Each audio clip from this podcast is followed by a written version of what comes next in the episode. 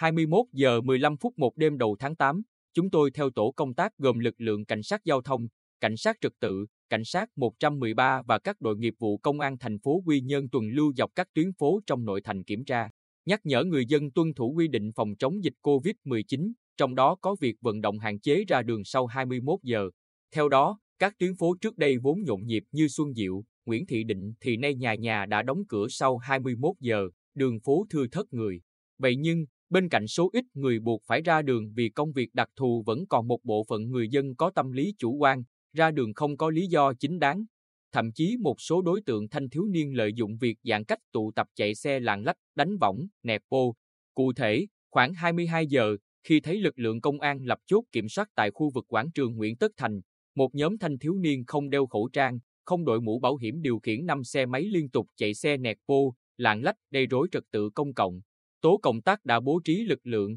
to chức đón đầu và bắt được ba đối tượng cùng hai phương tiện. Quá trình kiểm tra, các đối tượng không xuất trình được giấy tờ tùy thân, giấy phép lái xe, giấy đăng ký xe và các xe máy này đều được che biển số bằng khẩu trang. Tổ công tác đã đưa ba đối tượng, nhỏ nhất 16 tuổi, lớn 24 tuổi, đều thường trú và tạm trú tại thành phố Quy Nhơn, cùng phương tiện vi phạm về trụ sở cơ quan công an, lập biên bản xử phạt đối với các hành vi vi phạm giao thông và vi phạm các quy định phòng chống dịch. Trung tá Hồ Thị Thanh Hải, đội phó đội cảnh sát giao thông trật tự phản ứng nhanh công an thành phố Quy Nhơn, cho biết mỗi đêm đội đều bố trí 3 tổ tuần tra lưu động để tuyên truyền nhắc nhở, kiểm tra xử lý vi phạm sau 21 giờ. Việc tuần tra sẽ kịp thời phát hiện và xử lý ngay những trường hợp vi phạm, nhất là thanh thiếu niên tụ tập chạy xe nẹt bô gây mất trật tự an toàn giao thông. Được biết, ngay khi Chủ tịch Ủy ban Nhân dân tỉnh ban hành văn bản toàn tỉnh thực hiện chỉ thị 15, Công an thành phố Quy Nhơn đã bố trí 100% quân số thường trực. Qua đó,